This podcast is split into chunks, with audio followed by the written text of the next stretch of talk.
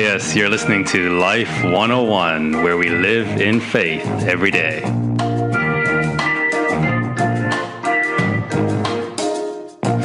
This is Line Upon Line, where we study God's Word line by line. And I'm your host, Pastor Adrian.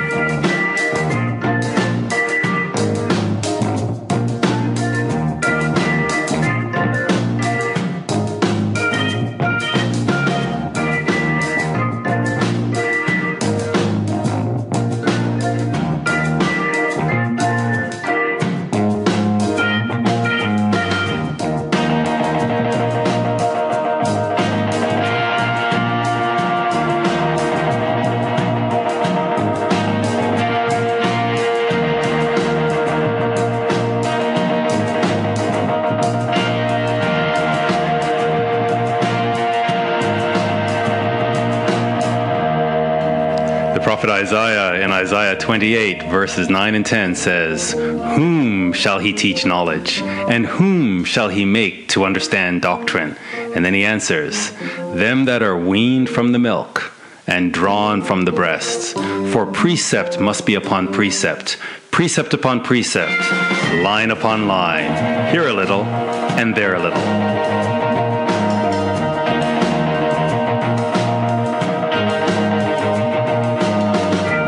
If you're serious about your walk with God and you want to understand true doctrine, it's time to get your Bible and follow along as we study God's Word.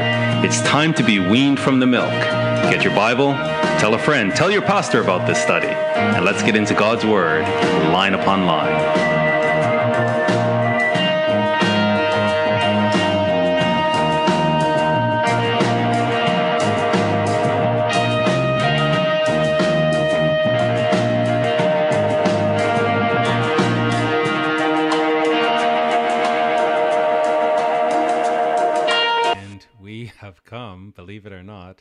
To the end of Second Isaiah.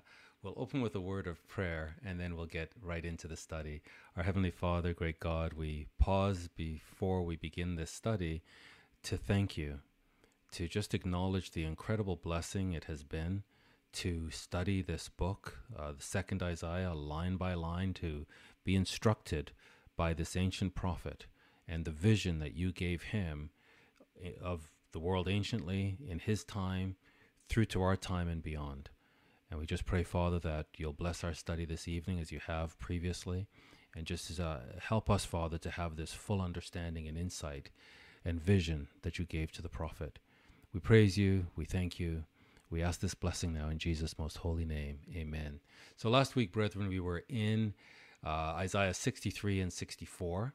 And I just want to go back there by way of reminder, just to give us context to what we're going to study now in 65 and 66. So uh, the prophet had this question. He, he saw a vision of a glorious being in glorious apparel.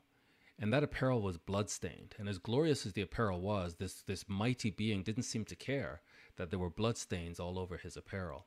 And so he's asking this question Who is this that comes from Edom? And, and specifically, we located Edom as a point of uh, importance, a point of uh, significance. And here he says, um, Who is this that comes from Edom with dyed garments from Bozrah? This that is glorious in his apparel, traveling in the greatness of his strength. And then the Lord answers, I that speak in righteousness. Because there's been a lot of blasphemy. And we, when we look in the book of Revelation, this, this beast power has been speaking nothing but blasphemy. And now this blasphemy is put to an end and God is the one to say, I speak in righteousness, and He's going to put the world right, mighty to save. So all of this rhetoric against the people of Israel has been rhetoric against God. And God identifies the enemies of Israel as His enemies.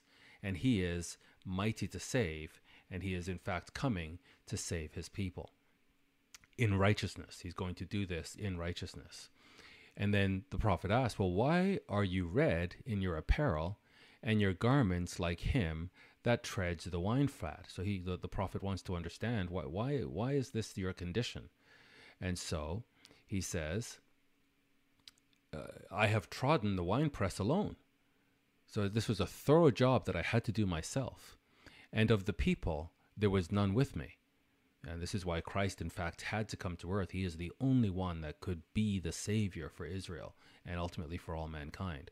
For I will tread them in my anger, he's furious, and trample them in my fury, and their blood shall be sprinkled upon my garments, and I will stain all my raiment. So this this the, the, the beauty of the raiment is irrelevant. This mission and this purpose and this righteousness must be accomplished. And then we went to Ezekiel 35 to see Ezekiel's understanding of the prophecy against Edom and against Esau. Son of man, set your face against Mount Seir. So the people of God are against Mount Seir because God is against Mount Seir and prophesy against it. Now, we didn't cover this last week, but just to again highlight the importance of Edom in the end time. And, and the book of the Bible begins in Genesis and goes all the way to Revelation. And we need to have that, that long, longitudinal view that everything begins in Genesis and is not concluded until Revelation. And so there is this perpetual hatred that Esau has for his brother. And this perpetual hatred is what God comes in the end to resolve. And so here in Genesis 36, we see that thus dwelt Esau in Mount Seir. So now we this is how we came to understand that Esau is Mount Seir, that he migrated to Mount Seir, and then Moses writes Esau is Edom. So whenever we see prophecy against Edom, this is Esau. And whenever we see Mount Seir, this is Esau. In Deuteronomy 33 2, he says, And he said, The Lord came from Sinai, and this is that Sinai which is in Arabia, and rose up from Seir unto them. He shined forth from Mount Paran, and he came with ten thousands of saints. From his right hand went a fiery law for them. So, as it was anciently, so it will be in the future. And in fact, even in Deuteronomy, Moses is prophesying of the end time. So, we see very clearly if we don't understand Edom, if we cannot locate Esau, if we don't understand the ideology of Mount Seir, the, the law of Mount Seir, then we're not really going to understand how the prophecies are unfolding in this end time. In Judges, we, we read this of Deborah's uh, song Praise you, the Lord, for the avenging of Israel. So that's, that's why he comes to Mount Seir, to avenge Israel. That's why he has blood on his garments, because he is avenging Israel. He says, Praise you, the Lord, for the avenging of Israel when the people willingly offered themselves. So this happens anciently. It also is prophetic that the people will finally come to this place where they give themselves wholeheartedly to God. Hear you, O kings, give ear, O you princes. I, even I, will sing unto the Lord. I will sing praise to the Lord God of Israel. And we know the 144,000 in the end are going to be singing praises to the God of Israel. Lord, when you went out of Seir, so this is the God, God comes out of Seir. When you marched out of the field of Edom, the earth trembled. So there was a, a work that was accomplished in Edom, and Edom was put down. And this was a mighty work of God because Edom is the power in the end time that the world must contend with. And when God puts him down, the earth trembled, and the heavens dropped. The clouds also dropped water. And uh, just again here in Habakkuk, God came from Teman, and the Holy One from Mount Paran, Selah. So uh, there's constant this prophecy about the insignificance of Esau in the end time. His glory covered the heavens, and the earth was full of his praise. Amos says, But I will send a fire upon Teman, which shall devour the palaces of Bozrah. So Edom or Esau just keeps featuring in the accomplishment of God in the end time when he establishes the earth in righteousness, that the opposition of Esau is finally put down once and for all. So, with that as context, then we see uh, that the, the enemy of God, the, the chief enemy of God, and the ideology of Esau is finally put down in the end time. And then towards the end of uh, 64, we see this repentant Israel uh, appealing to God, or the repentant within Israel appealing to God. And we read the prophet saying, But now, O Lord, you are our Father. There is this acknowledgement that we, this is he's speaking on behalf of Israel, are the children of God. You're our Father. We are the clay, and you are our potter. So Isaiah, in understanding the whole process that Israel has come through, from the rebellion in Moses' time all the way through the kings and the rebellion with the various kings and against the prophets. And then Isaiah has this view to the future, and he comes to this conclusion that in fact Israel, the people of Israel, the tribes of Israel, are like clay in the hands of a potter. And that all of this has been a process that God has been bringing Israel through in order to shape them into the kingdom of priests that he intended right from the beginning. So, all the way back to uh, Exodus 19, I believe it's verses 5 and 6, from the very beginning, when that covenant was established that they would be a kingdom of priests, it's been a long road, a long winding road, a treacherous road. But God is faithful to his covenant to Abraham, and he will carry it out in Israel. And so ultimately, uh, this is what's going to happen. And this is why Esau can have nothing to do with God in the end time. Esau wants to put forward that God has abandoned Israel and that his tribe, in fact, is the tribe and his ideology is the ideology. And, and this is why we cannot say that these people share the Abrahamic faith. They don't. They, they, the Abrahamic faith is to believe in the covenant that God has with Abraham and, and, and that God will not go against his own word that he exalts his word even above his own name, that, that God is God because of the attention, that the, the, the, the righteousness and the truth that he applies to his word, that he will, it's impossible for him to lie. So Abraham heard what God said and believed God and it was accredited to him for righteousness. And so that's the original relationship between the Abrahamic covenant between Abraham and God, that Abraham believed God's word. And so, if we're of the Abrahamic faith, we believe God's word. And we do not believe that God is going to abandon his word, or that God is going to act against his word, or that God is a liar. We don't believe these things. And so, as the prophet is coming to this realization that this has been a process, and we are the clay, and you are our potter. And so all of this has been a process. It's all been a necessary, as I mentioned before. Uh, they've had to go through the uh, washing machine, and there's been some rough and tumble to get them to this place where they can be clean. And we all are the work of your hand, and we all is Israel. He's not speaking mankind in general, he's speaking specifically of Israel. Be not wroth or angry very sore. So they deserve God's anger, but he's pleading with God not to be so angry with them. Neither remember iniquity forever, or our iniquity, that he's acknowledging. We've been iniquitous. We have been a very rebellious, stubborn, wicked people, but please don't remember this forever. Behold, see, we beg you, we are all your people. Again, speaking of Israel. Your holy cities are a wilderness. So the whole focus is on Israel and the relationship that Israel is supposed to have with God, and they just do not have this relationship. And so he says, Your holy cities are a wilderness. Zion is a wilderness. Look, look what this has come to. Uh, and, and so he's pleading, look, Jerusalem, Jerusalem, a desolation. This, this, this is what our iniquity has done.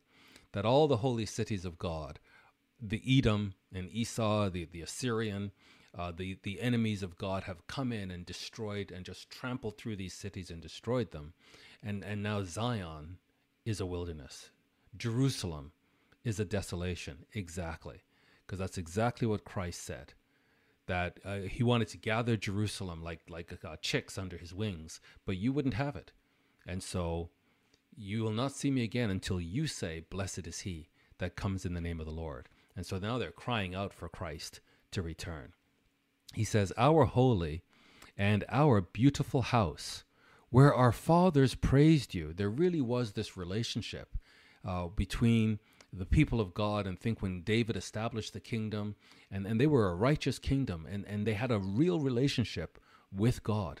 And you even think when his son Solomon took over and the intimacy between Solomon and, and Yahweh.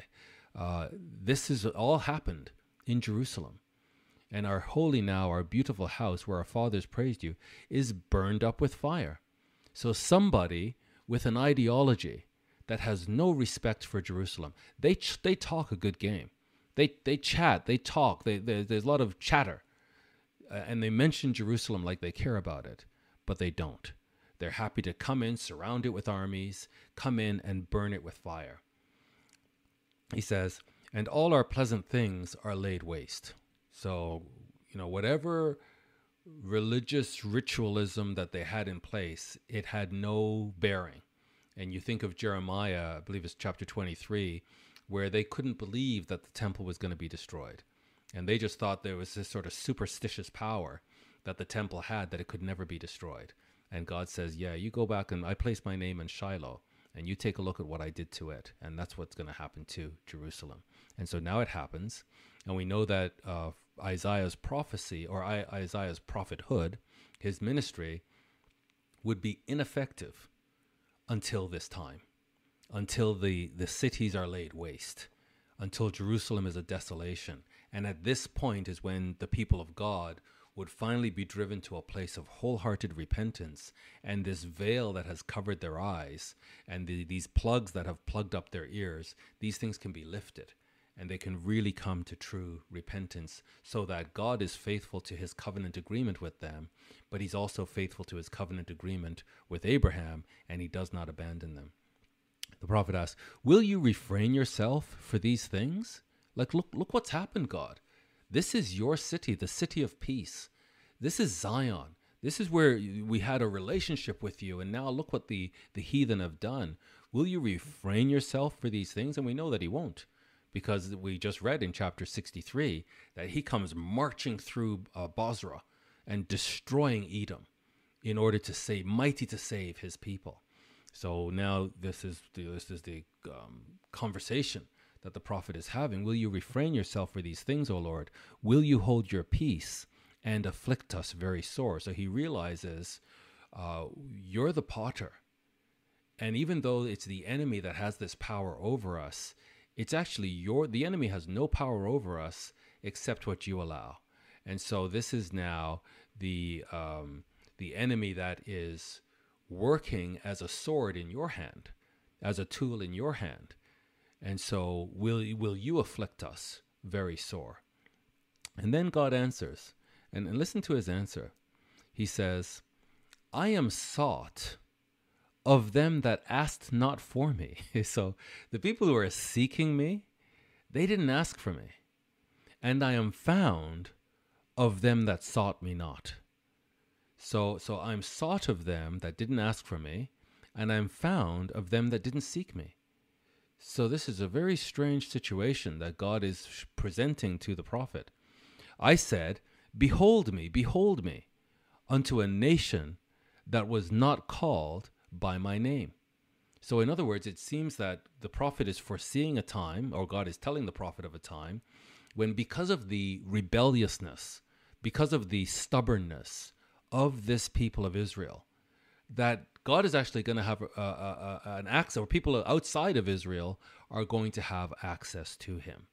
And that is, in fact, prophesying of the relationship that God will have with the Gentiles.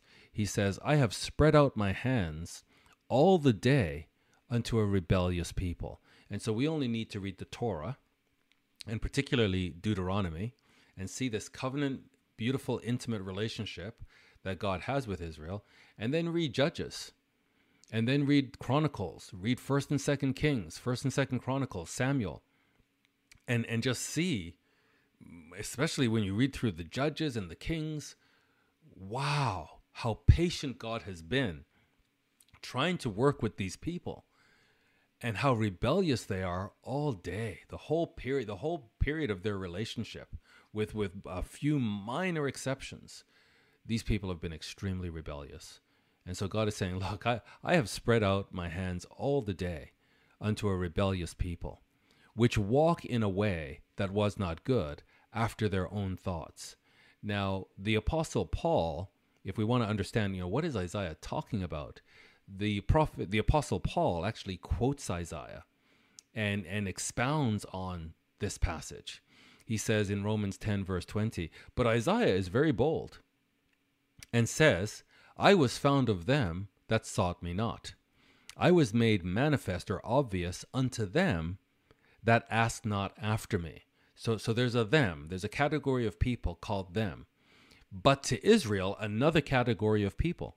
So, so there's Israel, and then there's there are Gentiles. And, and what Paul is saying is Isaiah is very bold to say that God was found of the Gentiles. But to Israel, he says, All day long I have stretched forth my hands unto a disobedient and gainsaying people. Now, Paul knows what he's talking about because he actually experienced it. And if we look at Acts chapter 13, verse 44, uh, he's, he's preaching to the Jews, but there are Gentiles that are that are hearing the message as well. And here in verse 44 of Acts 13, the next Sabbath day came almost the whole city together to hear the word of God. So Gentiles were hearing this as well. And on the Sabbath, when he came back to the synagogue to preach to the Jews, this the whole city came, including the Gentiles. But when the Jews saw the multitudes, they were filled with envy. So they did not like this. They, they're the special people. They're the people that have the covenant relationship with God. And now they're seeing the scriptures being presented to the multitudes. And this makes them envious, uh, not, not just of the multitudes, but also of the effectiveness of the preaching of Paul and Barnabas. And so they spoke against those things which were spoken by Paul. So Paul is showing the scriptures, and they're actually opposing Paul's teaching, contradicting and blaspheming. These this is this is the people of God. These are the people that Christ came to die for. And here they are contradicting and blaspheming. Then Paul and Barnabas waxed bold and said, It was necessary that the word of God should first have been spoken to you. But seeing you put it from you, and judge yourselves unworthy of everlasting life, lo, we turn to the Gentiles. And so from Acts 13 now, really from Acts 12, but going forward from 13, we see Paul's ministry just grow stronger and stronger as he now leaves uh, Judea and Jerusalem and starts to go into Asia Minor, what we call Turkey today, and oh, throughout the Roman Empire because he was a Roman citizen. And so he could travel freely. And he begins to spread the gospel throughout the Gentile world. But it, he went to the Jew first, and the Jews rejected him and they say, look, because you judge yourselves unworthy of everlasting life. So that's that's also a theme within Isaiah that there are the people of God who judge themselves unworthy of everlasting life. Lo, we turn to the Gentiles. So back to Isaiah 65. He says, I've spread out my hands all the day unto a rebellious people. This is what Paul experienced, which walks in a way that was not good after their own thoughts. A people that provoke me to anger continually to my face. This, this is what God gets for the re- special relationship, the intimate covenant relationship that he has with this people. They provoke him to anger continually to his face. That sacrifice in gardens and burn incense upon altars of brick. So they, they went into the promised land, into the land of Canaan, and, and they were to, to clear the Canaanites out and to not have anything to do with their pagan practices. But instead of going in and clearing out this filth, they actually participated in it. And so they were involved in all kinds of uh, evil, uh, ritualistic, cultish practices while still naming the name of Yahweh and putting the name of Yahweh on these, uh, these uh, pagan practices. So they sacrifice in gardens and burn incense upon the altars of brick. And there's a whole bunch of very unseemly behavior that goes with this worship, which remain among the graves, and lodge in the monuments, which eat swine's flesh, and broth of abominable, abom- abominable things is in their vessels. And you know, to this day, uh, a, lot, a, lot, of Jews eat oh, terrible things, and they seem to take pride in the fact that they eat all these things. Uh, but this is this is an ancient thing that happened with Israel, which say, "Stand by yourself Come not near to me, for I am holier than thou. And that's, you know, a lot of these, uh, there's a lot that has um, cascaded into our culture from Isaiah.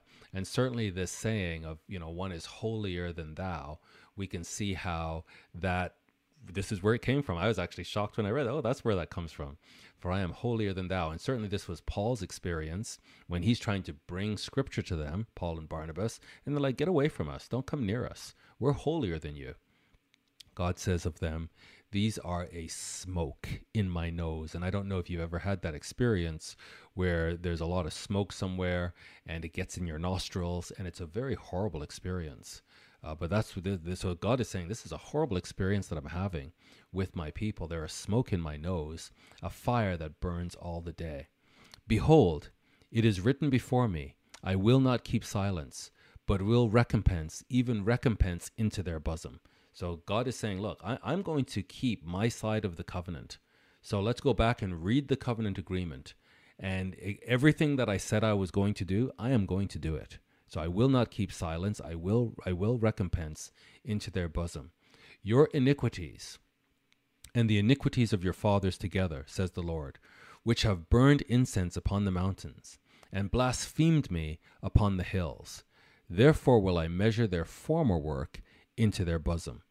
Thus says the Lord, as the new wine is found in the cluster. And you know, even to this day, uh, people don't realize that that much of the world's evil, or a lot of the evil in the world, uh, is actually uh, generated and promoted, uh, and and and and actually derived from the descendants of these people, the, these Jewish intellects. You know, you look at you look at an evil as something as evil as communism, a horrible evil in in, uh, in the last century, responsible for over a hundred million deaths uh, absolute blasphemy and absolute evil. And it is children of these people, Jewish intellects, that were the architects of communism. And now, when we're dealing with cultural Marxism in the West, again, Jewish intellects that are behind all of this. So, a lot of people just think, you know, if somebody's Jewish, they're automatically righteous. From reading Isaiah, we see that's not actually so. That, that a lot of the evil, God is just so furious with his own people that he's warning them he's going to destroy them, according to the covenant. Thus says the Lord, as the new wine is found in the cluster, and one says, Destroy it not, for a blessing is in it, so will I do for my servant's sake, that I may not destroy them all. So he, he realizes he has this covenant with Israel. And even though they deserve this destruction, there's still a blessing within Israel. And so he's he's now working with Israel again. He's the potter, they're the clay. He's working with Israel in such a way that he will drive them to repentance. That they can they can come to repentance, and in coming to repentance, they will be able to be that blessing for the world which God intended in Exodus 19.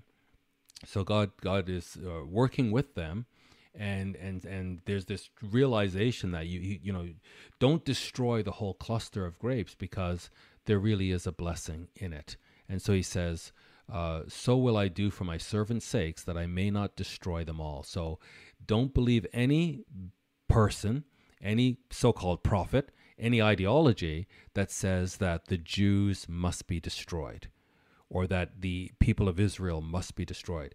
Isaiah tells us the exact opposite. And and and people want to you know i hear so many times people want to tell me how wicked uh, the zionists are and how wicked the jews are and how these jews cannot be god's people because they're so wicked. And whatever um, accusations i hear these people tell me about the jews the the accusations of god are far worse that this is this is child's play the things they tell me compared to the condemnation of god of yahweh himself and yet he says he will not destroy them all because there's actually a blessing in these people. That's the God of the universe, that he will not destroy them all. And he will bring forth a seed out of Jacob. He is the potter. This is his whole design, that this seed is going to come out of Jacob, the physical tribes of Jacob. He's going to bring forth a seed out of Jacob and out of Judah, an inheritor of my mountains. And my elect shall inherit it, and my servants shall dwell there. So God actually has an elect people that he has he has elected them and they shall inherit they will be the inheritor of his mountains and his servants these people these physical descendants of Israel will dwell in this land that he has promised and Sharon shall be a fold of flocks so so there is this uh, land called Sharon and he's saying it's going to be a fold of flocks and the valley of Achor a place for the herds to lie down in for my people, notice, that have sought me. So, so he's turned to the Gentiles, and the Gentiles now have a place in this phenomenal plan of God. that they've been grafted in to Israel. And the reason they've been grafted in is because of the blindness and the stubbornness of Israel that now God opened the door to the Gentiles to be grafted in. But God doesn't have another a separate covenant with Gentiles. He only has one covenant, and it's with Israel. And because of Israel's rebelliousness and stubbornness and wickedness, he has opened the door to the Gentiles so that the Gentiles can now be grafted into the commonwealth of Israel. And you need to read that in Ephesians 2.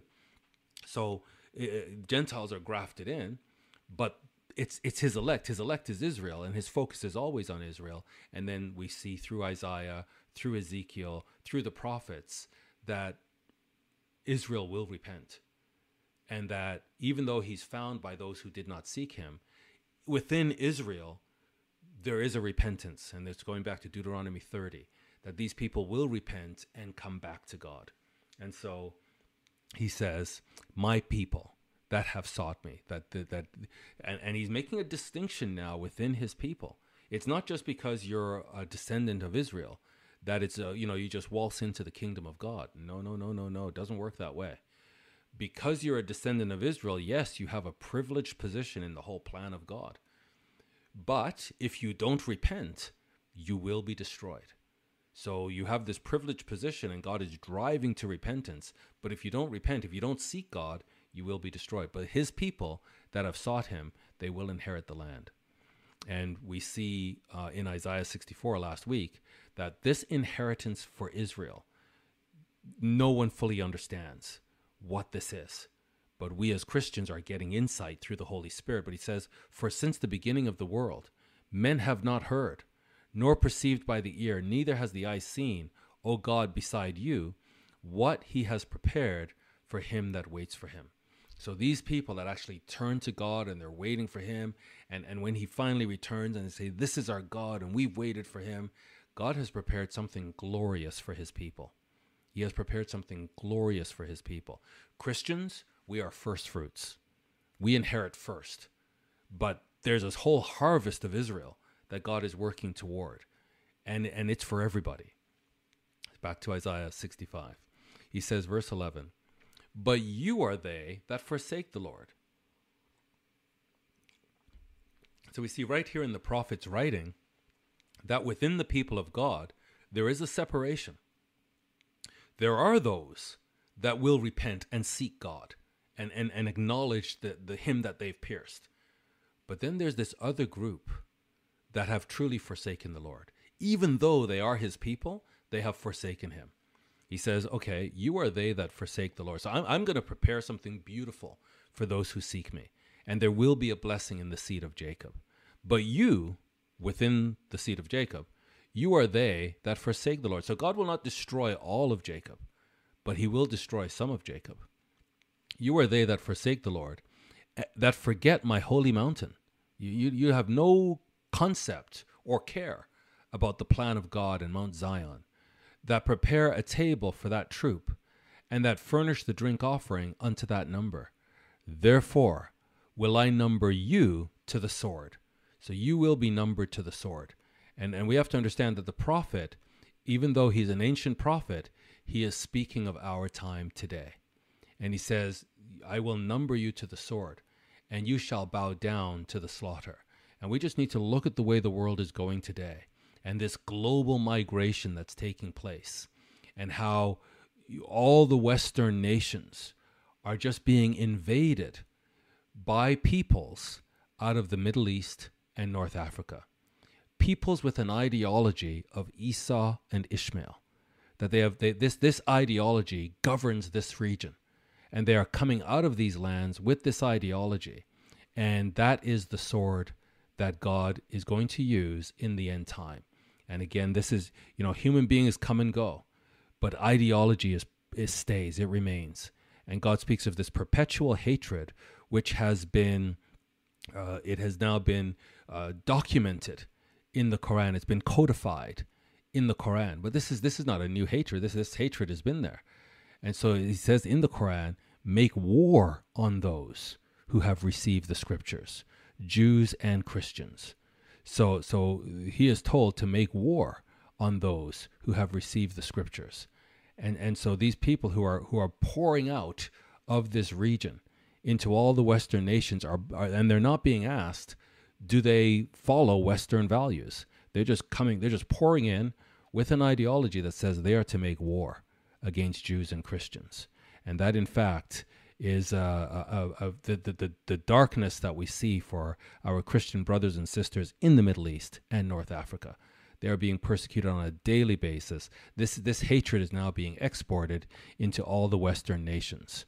And, uh, you know, hopefully we can see what's coming because it is through much tribulation that we enter into the kingdom of God.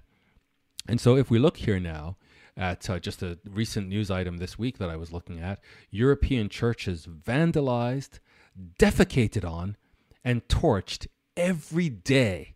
This is Europe. This is this is wonderful. Let's just have all kinds of Middle Eastern and North Africans uh, migrate into Europe, and and they can come with their ideology, and it's all going to work out really well. And now, years later, this is where Europe is, and this is where North America is heading. This is where Australia is heading. This is where Ireland, the UK, all the Western nations. This is the sword that we must face. In Germany, four separate churches were vandalized and or tor- torched in March alone. In this country, PI News, a German news site, explained, there is a creeping war against everything that symbolizes Christianity. Now, hmm, I wonder why that is. Could that have anything to do with the Holy Scripture they believe the Holy Scripture, the ideology in the Quran that says make war on Jews and Christians. And so we, these people are noticing they have no clue what's in the script in, in the uh, Quranic scripture. They have no clue what's in the book of Isaiah. They're just experiencing this. There's a creeping war. It's growing. It's gaining traction. There's a gre- creeping war against everything. There's a creeping war against everything that symbolizes Christianity attacks on mountain summit crosses, on sacred statues by the wayside, on churches, and recently also on cemeteries. In virtually every instance of church attacks, authorities and media obfuscate, that is to confuse, to hide, the identity of the vandals. In those rare instances when the Muslim, or quote unquote migrant, identity of the destroyers is leaked, the desecrators are then presented as suffering from mental health issues. Oh, he just had psychological problems. Well, yeah, of course, if you're if you're reading a book that teaches you to hate, then you're going to have psychological problems. So that let's let, us let us not use that as an excuse. But hopefully, we can put two and two together. That Isaiah says God is going to number you for the sword. And so these people who think they're clever, and even these people who are obfuscating what's really going on, they think they're clever. This sword is for them. And God says, I will number you to the sword.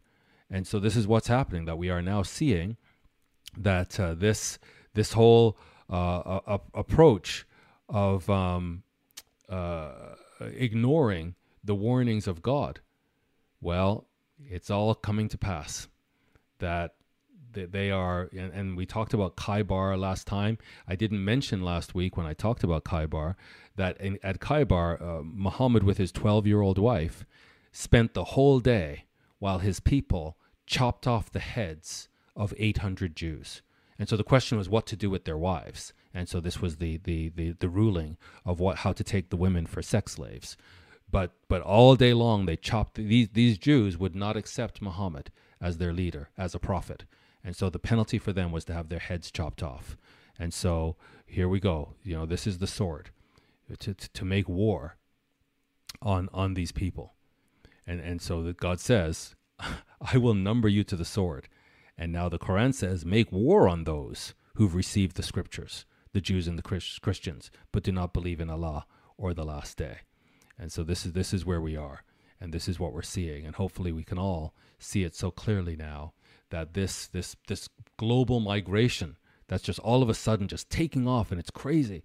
And and and countries are not allowed to have borders anymore. And and and this this is obviously leading somewhere. And and, and he says to them you shall all bow down to the slaughter. So there's going to be a slaughter. That Jerusalem's going to be surrounded by armies. And and this slaughter is not exclusive to Jerusalem. God is going to hunt down his people all over the world and, and they are going to be numbered for this slaughter. Why? Because when I called, you did not answer. When I called, you did not answer. When I spoke, you did not hear. But you did evil before my eyes, and did choose that wherein I delighted not. And again, in all the Israelite nations, we're seeing the leaders choosing those things that God does not delight in choosing abortion, choosing adultery, choosing divorce, choosing sodomy, choosing all, choosing uh, pedophilia. They're choosing the things that God does not in. So this this is where we are now. This is where we see this um, migration is leading up to something, and hopefully, hopefully, we can see what this is. So when I spoke, you didn't hear. Therefore, thus says the Lord God: Behold, my servants, they shall eat. So God is making a separation. He's making a separation within his people among those that repent and acknowledge him and those that remain stubborn within the tribes of Israel, within his people. Therefore, thus says the Lord God Behold, my servants shall eat, but you shall be hungry. He's speaking to his people. Behold, my servants shall drink, but you shall be thirsty. Behold, my servants shall rejoice, but you shall be ashamed. So, so these people who refuse to repent, they're going to be brought to shame. Behold, my servants shall sing for joy of heart, but you shall cry for sorrow of heart, and shall howl for vexation of spirit. So, something that there's a tragedy that's going to happen here. And Christ warned them. He says, Your house is left to you desolate. He warned them, but this is coming. And in fact, uh, these that, that, that there's this separation within the people of God. Malachi even speaks of this. In Malachi 4, he says, For behold, the day comes that shall burn as an oven, and all the proud, yes, all that do wickedly, shall be stubble. And this is Habakkuk speaks of this as well, that he sees this wickedness and this this pride and violence within the covenant community. And he thinks God isn't doing anything about it. And God says, Yes, I am doing something about it. And so this is what's going to happen. And the day that comes shall burn them up, says the Lord of hosts, that it shall leave them neither root nor branch. So this is within the covenant community. But unto you that fear my name shall the Sun of Righteousness arise with healing in his wings, and you shall go forth and grow up as calves of the stall. And you shall tread down the wicked, for they shall be ashes under the soles of your feet in the day that I shall do this, says the Lord of hosts. So the wicked are not just the Gentile wicked. There are there are wicked within the covenant community, and there's this separation within the Gentile within the covenant community of those that actually repent and, and, and love God and turn to God wholeheartedly, and those that refuse to repent. Back to Isaiah 65, he says, And you shall leave your name for a curse unto my chosen. I would maybe translate this, and you shall leave your name unto my chosen for a curse to you. So, this special name of Israel, that they'll have to leave, they'll be excluded from this name. They will no longer be called by the name Israel, and, and it's going to be the name for his servants, because God will be glorified in Israel forever. So so they're going to take the, this this name is going to be taken away from them. And he says that god uh, because we know that, that this is a special name and they don't deserve to carry this name he says you shall leave your name for a curse to my chosen for the lord god shall slay you. This, this is god speaking to his own people. Isaiah is telling them the lord god shall slay you and call his servants by another name. So God says there's another name that he's going to give to his servants. And we know from Revelation that this is a promise that I, uh, uh, and you have a name written in your foreheads that no nobody will know that I'll give you this name. And he says, and the Gentiles here in Isaiah 62, in fact, we covered this already with Isaiah back in chapter 62. The Gentiles shall see your righteousness, speaking of the people of Israel, and all kings your glory. And you shall be called by a new name which the mouth of the Lord shall name. So when we read in um, Revelation this this promise of a new name, it's coming from Isaiah. In Genesis 12, this again goes all the way back to Abraham. And he says, I will make of you a great nation, and I will bless you, and make your name great, and you shall be a blessing. So it's always been around this concept of the name, the name of Abraham, the name of Israel, that God is the Holy One of Israel. And then they're going to have this new name, but we know it's going to be tied to Israel, it's going to be tied to Abraham, because God is going to be glorified in Israel, God is going to be glorified in Abraham forever. Going back to uh, Isaiah 65, he says, That he who blesses himself in the earth, shall bless himself in the God of truth. And this word is very interesting. This word truth, that's translated truth, is the word Amen. So he who blesses himself in the earth, uh, and again, Abraham will be the blessing to all the families of the earth, but he that blesses himself in the earth shall bless himself in the God of Amen. In the God of Amen. And that sort of, to me, it, it brings to mind. Um, Christ identifying himself as the Alpha and the Omega, the beginning and the ending, that he's the first and the last. He has the last word. He is the Amen. And so he who blesses himself in the earth shall bless himself in the God of Amen. And he that swears in the earth shall swear by the God of Amen, the God of truth. That when God speaks, you can say Amen. Amen to what God says. Nobody can prevent God's plan and all these wicked people who are working against the word of God, they are going to be put down. In fact, they're being used by God to carry out his purposes. But but then they're going to be destroyed for their blasphemy. God is allowing it, and he's going to use it as part of this washing machine process, but they will be put down because God's word, amen. No one can stop it. And God identifies himself as God because he's the only one that can speak ahead of time and then make it happen exactly as he said. He says, Because the former troubles are forgotten. We read in Revelation, he's going to wipe away all tears. All of these troubles, they're going to be forgotten. And because they are hid from my eyes. For behold, I create a new heavens and a new earth so again, in in um, Revelation, when we read about God creating a new heavens and a new earth, this doesn't come out of nowhere. This comes out of the prophet Isaiah. For behold, I create a new heavens and a new earth, and the former shall not be remembered nor come to mind. Imagine that. Everything that we know today about the earth and about the heavens, that when God creates this new heavens and new earth, we will never, ever, ever remember or even think about this, even though the, the creation is glorious to us now, when it's left, you know, when we see the true uh, glory of God's creation, even though it is glorious, it's going to be nothing compared to what's coming. And we want to live in that new world. We want to live in that glorious world that God is creating. And so he's going to create this new heavens and a new earth. And the former shall not be remembered, nor come into mind. And this is the Christian hope. And this is, we see Peter when he uh, wrote in 2 Peter 3, verse 13, Nevertheless, we, according to his promise, there's a promise that he's made. We, we didn't just make this up. We were reading the prophecy in Isaiah. And so we, according to his promise, we look for new. Remember, they didn't have the book of Revelation yet. That came from the Apostle John much later. What they had was Isaiah. And they saw the promise in Isaiah that we just read.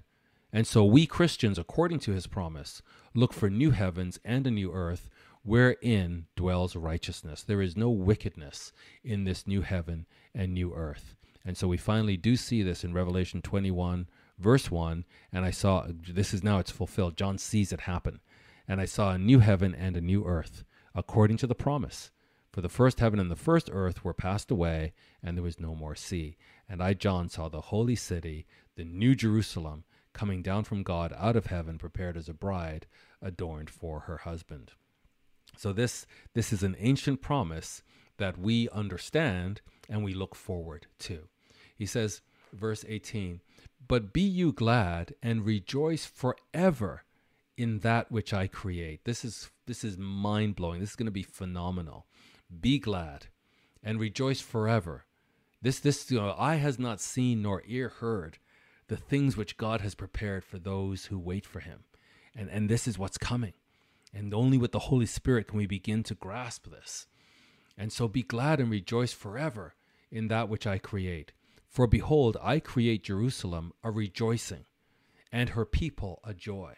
So the people in Jerusalem, the people who inhabit Jerusalem, are going to be a joy to the whole world. Instead of this envy, instead of this anti Semitism, instead of this hatred and despising, all of that's going to be replaced. That when people realize Jerusalem is a joy to the whole world, that there's a level of joy that the whole world will have access to that they wouldn't have access to if Jerusalem was not right. And that's why God is coming to put Jerusalem right.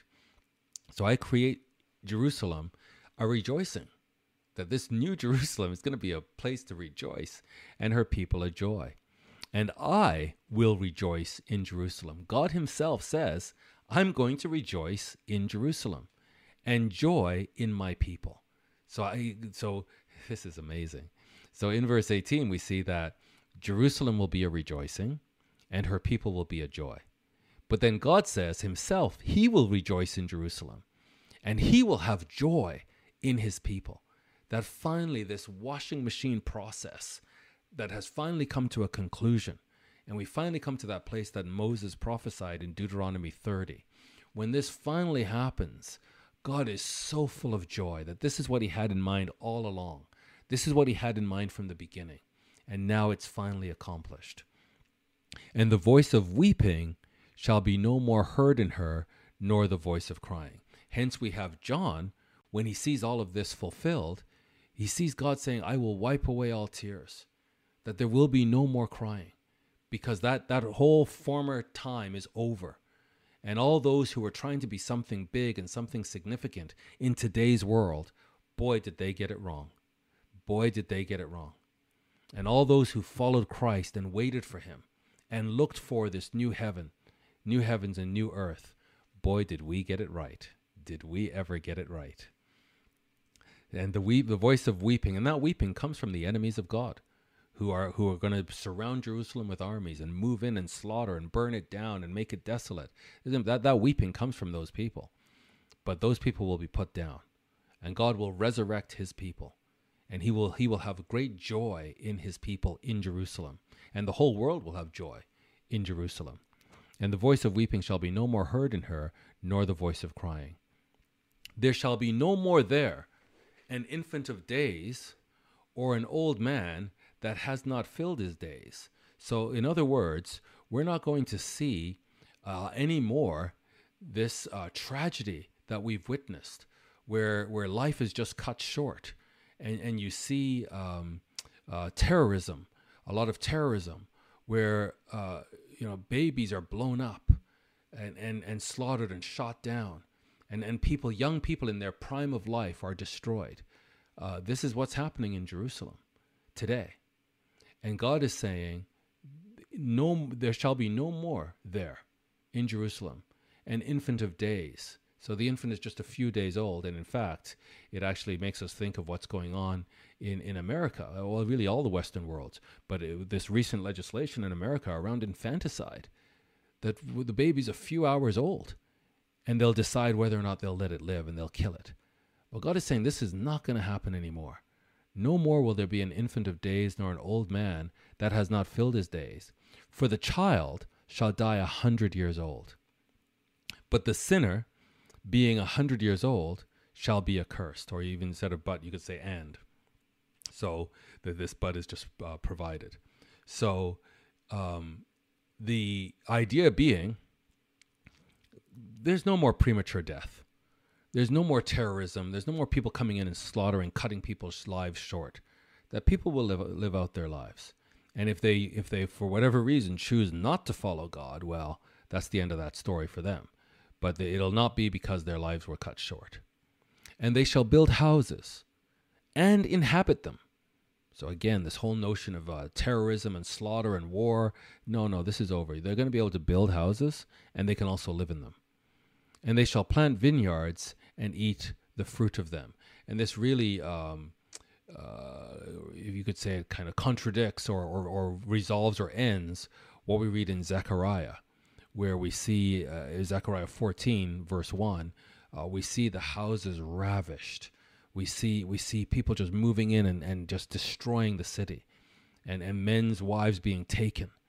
Well, God's saying that's not going to happen anymore. They, they shall be, my people will build houses and inhabit them. They'll build the houses and inhabit them, and they shall plant, plant, plant vineyards and eat the fruit of them. They shall not build and another inhabit. So those following Esau and, and believing in Sharia believe that they have the right to take whatever they want. This is the, the, the booty that they have the right to claim. And, and the jizya, which is this ter- terrible tax that just impoverishes. And so the Jews had to have had to build and will have to build, while the, the followers of Esau will just be able to inhabit and, and, and put their feet up and, and, and have no work ethic. They'll just take. And God says, this, this is over. They shall not plant and another eat. For as the days of a tree are the days of my people. So my people are just going to flourish. And my elect shall long enjoy the work of their hands. So this is reversing uh, the, this this you can see here between the lines. The, the enslavement of the Jews will end. So so someone somewhere has an ideology that tells them that it's okay. It, in fact, it's good that God is pleased when they move in and wipe out God's people and wipe and, and enslave God's people and, and burn down Jerusalem. And so there's some kind of ideology in the Middle East that is telling people and people who are following Esau that it's okay for them to go into Jerusalem and take whatever they want and enslave the people. And God is coming along now and saying, Yeah, I, am going to put a stop to that. And no more. You're never going to see that again. And so my elect shall long enjoy the work of their hands. They will not be enslaved anymore. They shall not labor in vain, so laboring for their slave masters, nor bring forth for trouble, and, and just living under a, a, rule that is just misery for them, they, and, and bringing forth children into the world that have to suffer under this misery. That'll, that'll be over. For they are the seed of the blessed of the Lord. This is why. And this is the hatred that Esau has had for these people and the envy and the bitterness that Ishmael has had for these people because of their identity. And God is saying, yeah, it's because of their identity. This is why they're going to have this privileged position. This is why I'm going to stop this oppression. For they are the seed of the blessed of the Lord, and their offspring with them. They all descend from this man Israel. And they all descend from this man Isaac and from this man Abraham.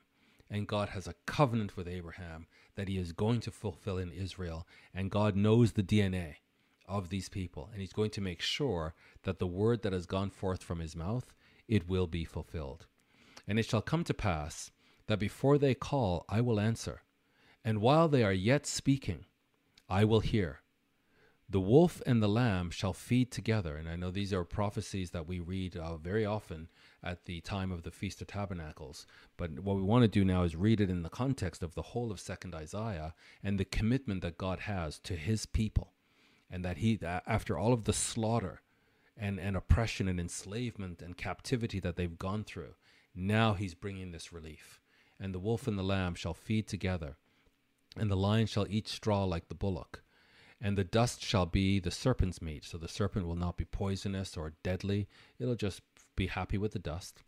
They shall not hurt nor destroy in all my holy mountain, says the Lord. So this place, Jerusalem, is going to be a real place of rejoicing and peace, and people are going to be coming to Jerusalem, and there'll be no uh, hurt or destruction from these, these beings in this part of the, the world.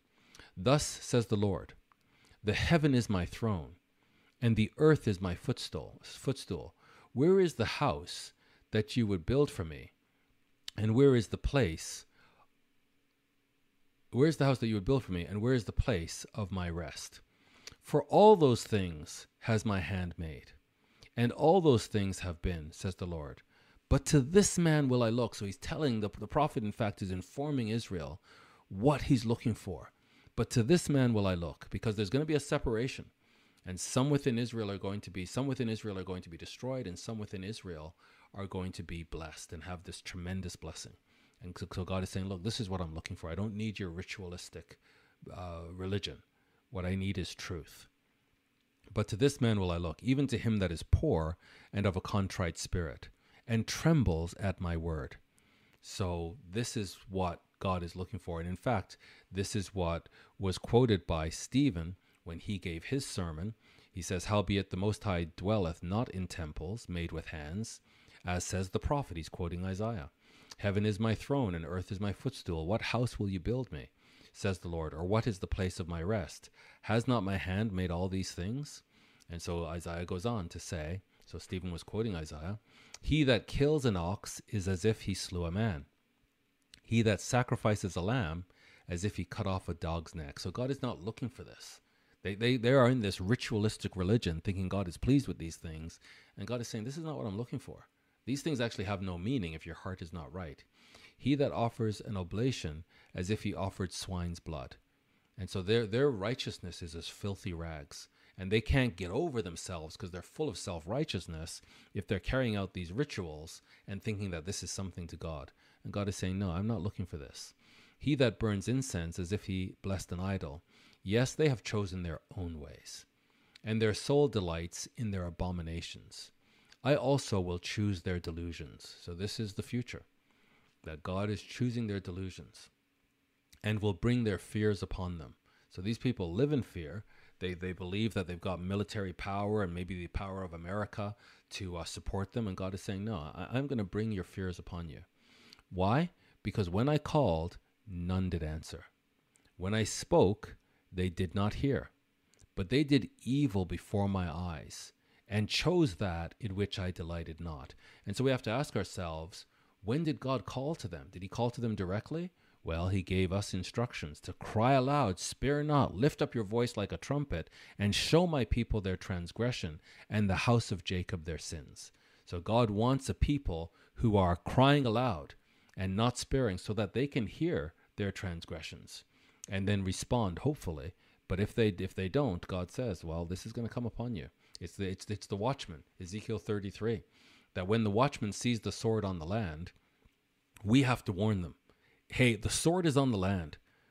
The sword of islam is on the land. It's in every western nation. They're building up sharia communities. We have 1400 years of history to see how this thing works. If only we will just dust off history books and go and study what happened because it's happening. There, there's, there's an instruction book, there, there's, a, there's a playbook, there's source code that they're just following the source code. It doesn't matter what human beings come and go, they're carrying out the ideology according to the source code. So let's go to the source code, which is the Quran and the Sunnah. That is the Hadith and, and the, the, the, uh, the biography of, of, of Muhammad because the Quran tells them over and over, I think it's 89 times, that Muhammad is the perfect example. So we just have to study Muhammad and see what he did. And that's what these people who are born and the people come and go for 1400 years and they all carry this out. The sword is on the land. And so we have to tell them the sword is on the land and the blood is going to be shed. But at least we told them the sword is on the land. Hear the word of the Lord, you that tremble at his word your brethren that hated you. So again, there's this division of Israel that there are those who respond and that there are those who hate those that respond. Your brethren that hated you, that cast you out for my name's sake. And this again is quoted by Christ when he says in Matthew 24 that you'll be hated by all nations for my name's sake. So, this namesake, the Holy One of Israel, right here in Isaiah. We can just see it all in Isaiah, second Isaiah, that there's an issue with God's name. And we understand the issue because we understand the very thing that makes God God is his truthfulness of his word and the covenant that he has entered into with Abraham and with Israel. And so he is the Holy One of Israel, and Israel is forever. And so it's because of this recognition that Israel is forever and that God is the God of Israel that you're going to be cast out from for my name's sake. And we're seeing this anti-Semitism rising all around the world as as the Western world is making accommodation for these new entrants uh, as as they're being invaded. But he shall appear to your joy, and they shall be ashamed. A voice of noise from the city, a voice from the temple, a voice of the Lord that renders recompense to his enemies. before she travailed, she brought forth. So God is saying, look, this is going to be instant. From, from God's perspective, before she went into full labor, she brought forth. Before her pain came, she was delivered of a man child. Who has heard such a thing? Who has seen such things? Shall the earth be made to bring forth in one day? Or this is the day of God's vengeance. Or shall a nation be born at once? So when God comes, this nation is going to be born at once. For as soon as Zion travailed, she brought forth her children. Shall I bring to the birth and not cause to bring forth, says the Lord? Shall I cause to bring forth and shut the womb, says your God? So God, there's some, there's a birthing process that's taking place here, and and all of this that's going on are just the labor pains as Zion is laboring to bring forth this new child, this nation, this spiritual nation to God. Rejoice you with Jerusalem, and be glad with her. All you that love her, rejoice for joy with her. All you that mourn for her. So, as Christians, our focus needs to be on Jerusalem. And, and many Christians couldn't care less about Jerusalem. We need to care about Jerusalem. And we need to understand that God has a plan for Jerusalem, and it's not what we saw in 1948. A lot of Christians believe that that was God working to bring all the Jews to fulfill these prophecies. This is that's ridiculous. There's so much wickedness taking place in Jerusalem today that if anything, 1948 was the mechanism to bring the Jews to Jerusalem for the slaughter that Isaiah speaks of. But it certainly isn't for the righteousness that Isaiah speaks of, because that's just not there, not yet. But it's coming. It's coming, and it's going to come with the return of Christ.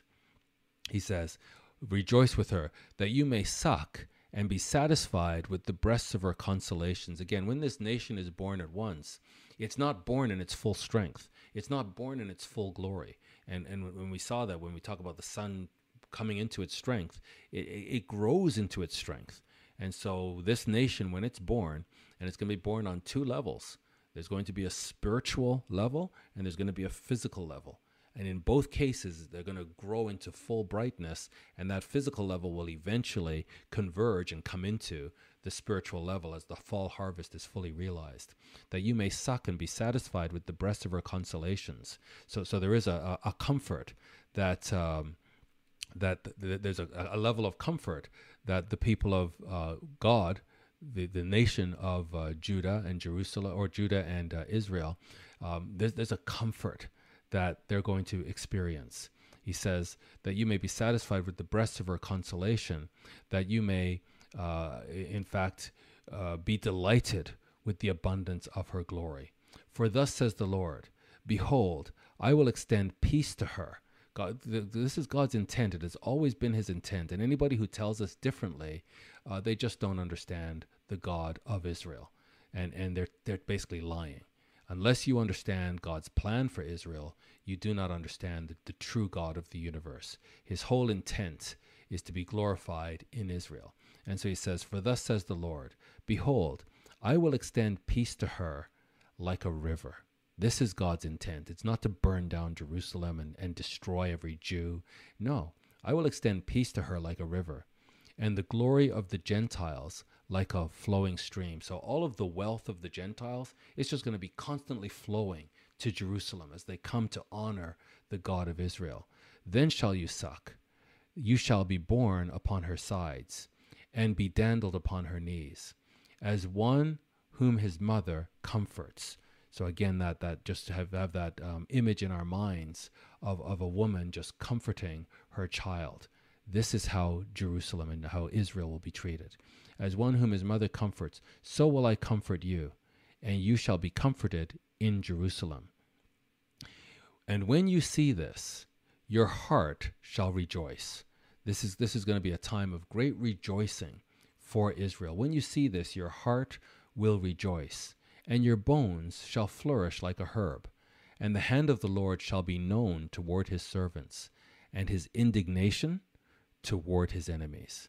You do not want to be on the wrong side of God, either as, a, as the people of God or the Gentile peoples. So there's this uh, within the people of God, there's a separation, and those who will not repent, and then there are the Gentile nations who are just taken up with uh, being seduced and used by the devil and deceived by the devil, and all these enemies of God will have his indignation.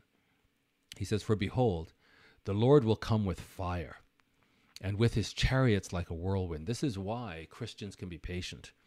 And this is why the Jews need to learn that God is coming to save them and that their God, in fact, is Jesus Christ, the one whom they've pierced. And he's coming with fire. And Zechariah 12 shows us this. And with his chariots like a whirlwind, to render his anger with fury, and his rebuke with flames of fire. For by fire and by his sword will the Lord plead with all flesh, and the slain of the Lord shall be many. Uh, you know, um, John when he says that, Behold, he comes with clouds, and every eye shall see him. And they also, which, which, which pierced him, they'll also see him. And then he says, And all kindreds of the earth will wail because of him. And then he says this, Even so, amen. Oh, well, even so. This is the way it has to be. And so when we read that the slain of the Lord shall be many, we say, Even so, Amen. They that sanctify themselves and purify themselves in the gardens behind one tree in the midst, these are God's people, eating swine's flesh, and the abomination, and the mouse shall be destroyed together, says the Lord. So they just refuse to take God seriously. And it wouldn't surprise me, in fact, if a lot of these are the communists that are Jewish people that are taken over by this communist ideology and just hate God. And we're seeing two ideologies sweeping the world today. And it's sort of a race which one will have the global dominance communism, Marxism, or Islam.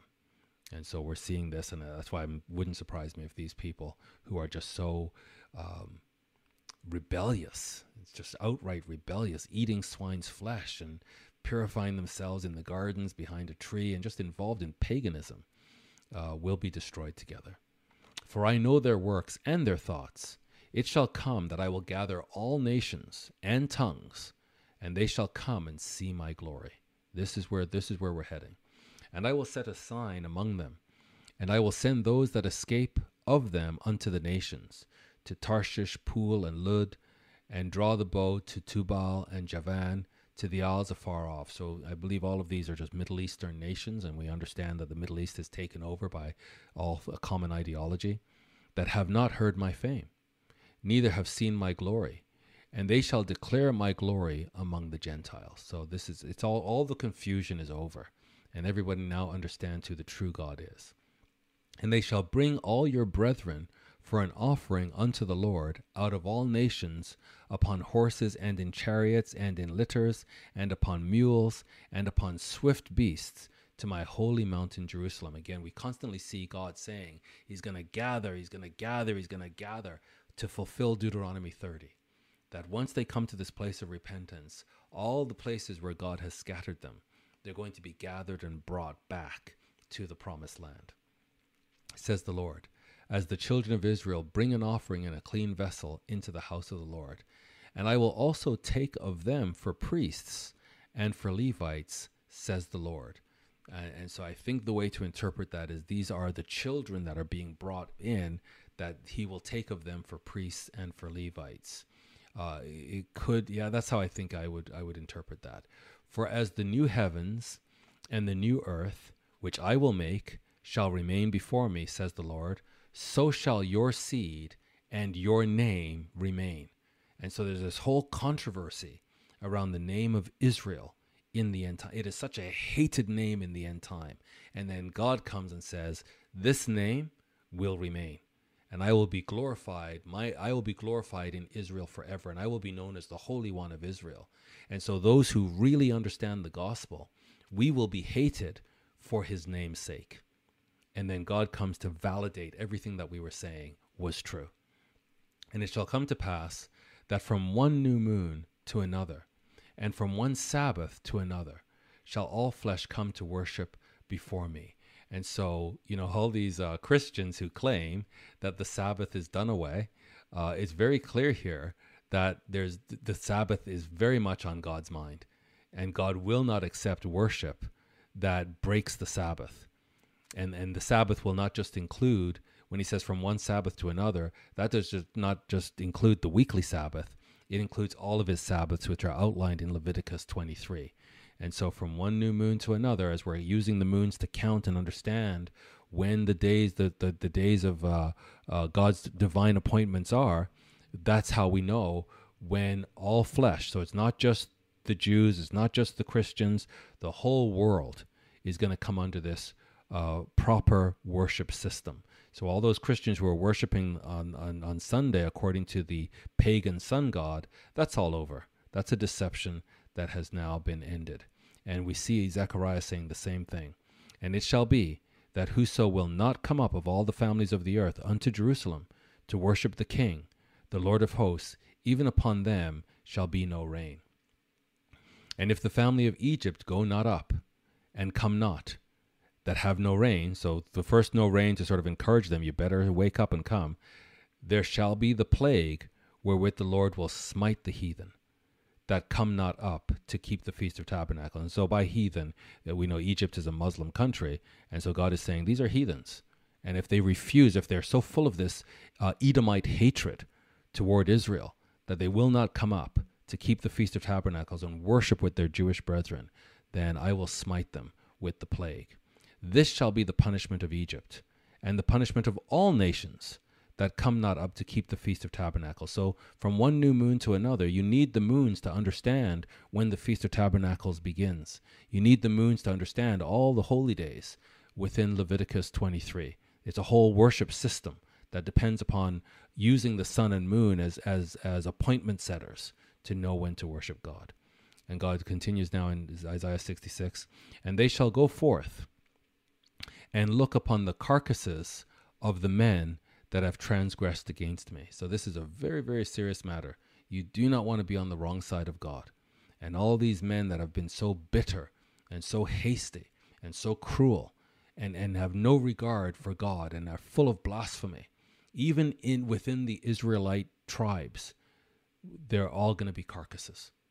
And they will, he says, and they shall go forth and look upon the carcasses of the men that have transgressed against me. For their worm shall not die, neither shall their fire be quenched, and they shall be an abhorring unto all flesh. So all flesh will abhor them. And this again, you know, they, these people that are, are going to be abhorred. So who are these people that are going to be abhorred? Well, Malachi tells us. Whereas Edom says, We are impoverished, but we will return and build the desolate places. Thus says the Lord of hosts, They shall rebuild, they, they shall try to build, but I will I will throw down. I, I personally will destroy whatever they try to build. And they shall call them the border of wickedness, the people against whom the Lord has indignation forever. So they are just so furious they will not come and worship and, and build up the tabernacles. Instead, they are having their own ideology, they're stuck to their Edomite ideology, and God says, Yeah, no, I'm not going to allow that anymore. And I'm going to destroy you, and you're going to be a people that are abhorred forever. And that's the that's what God says of Edom. They'll be the people against whom the Lord has indignation forever. And your eyes shall see and you shall say, The Lord will be magnified from the border of Israel. And I think that's a great way to use Malachi to close off what Isaiah has been saying all along that God is committed to Israel. And it's a process. He's the potter. It's a process that he's taking them through because he will be magnified from the border of Israel right out throughout the whole world, and all the world will come to Israel to worship the true God. And we and we do see that in Revelation. And I think at some point I want to go back to Revelation, um, you know, God willing, and just unpack this a bit more. So that is the end of Isaiah. That takes us to uh, the end of Second Isaiah. What a what a journey it has been. What a journey it has been. A lot that we've uncovered. I would ask you to go back through uh, what we've studied. Read now that we've unpacked it line by line. I'll go back and, and, and read it and maybe come back next week. Uh, God willing, Murray and I will, will come together and we'll just sort of close off and do a review of what we've learned uh, in Second Isaiah, answer any questions or entertain any comments that you may have. And then, God willing, I want to do a couple of other books, uh, smaller books, before returning to first Isaiah. And we did quote a lot from first Isaiah as we were studying second Isaiah. So I think we've got a good feel. So I just, you know, I want to pray about it and think about it, how to tackle uh, first Isaiah. Um, and maybe it's by covering these other prophets that we actually dip into first Isaiah and bring out uh, scriptures in first Isaiah that maybe we haven't covered yet. But I'll, I'll give that a thought and, and, pray about it and see how, how I feel God is leading me. But uh, next week, God willing, we'll do a review of uh, second Isaiah. And then after that, um, God willing, we'll cover some other books and then figure out how to handle um, first Isaiah. So uh, I want to just thank you so much. Especially there are many that I know that have been here from the very beginning and have been with us through all of these these chapters, uh, the sort of New Testament Isaiah, and we've kind of grown together in our understanding. And there are many that have joined us along the way, and maybe you've gone back to catch up. And we do have an archive. We, we've studied uh, all of Second Isaiah, that is from chapter 40 to 66. We've studied the book of Revelation. We've studied Hebrews. We've studied Luke and Acts. Um, we've studied Philippians. There, there are a number of scriptures that we have uh, already studied, and they're all in the archive. So that said, as I mentioned, uh, the, I think I mentioned at the beginning, uh, I actually have a, a, business meeting on Wednesday evening. So I've recorded this uh, lesson on Sunday afternoon so that it would be available uh, for you on Wednesday evening. I'm hoping that the meeting will be over and I can kind of jump on the chat and at least say good night. And I also want to make sure that I wish you, uh, those of you who understand the plan of God and, and the worship system of God, want to wish you all a wonderful and most meaningful and, and just inspiring Passover and Passover season. And as I say, hopefully I'll be able to jump on the chat and be able to uh, wish you in, in real time. But in case I don't, have a wonderful Passover season. I hope that uh, your Passover observance will be made all the more meaningful, having studied 2nd Isaiah, seeing the power of the blood of Jesus Christ and what it enables and how he's able to carry out his plan for all of mankind as a result of what he has done and what he is doing for these people, Israel and the grafted in Israel, and this whole tremendous plan of God that is all dependent upon the, the whole and righteous sacrifice of our Lord and Savior, Jesus Christ. What a mighty and wonderful God we serve. Thank you again for uh, staying with us, and uh, God willing, we'll uh, connect on the chat and certainly, God willing, we'll connect. Uh, please come next week with questions, comments, uh, any concerns, and we could just have uh, and just insights, and we can just have a great summary of what we've learned in Second Isaiah. God bless.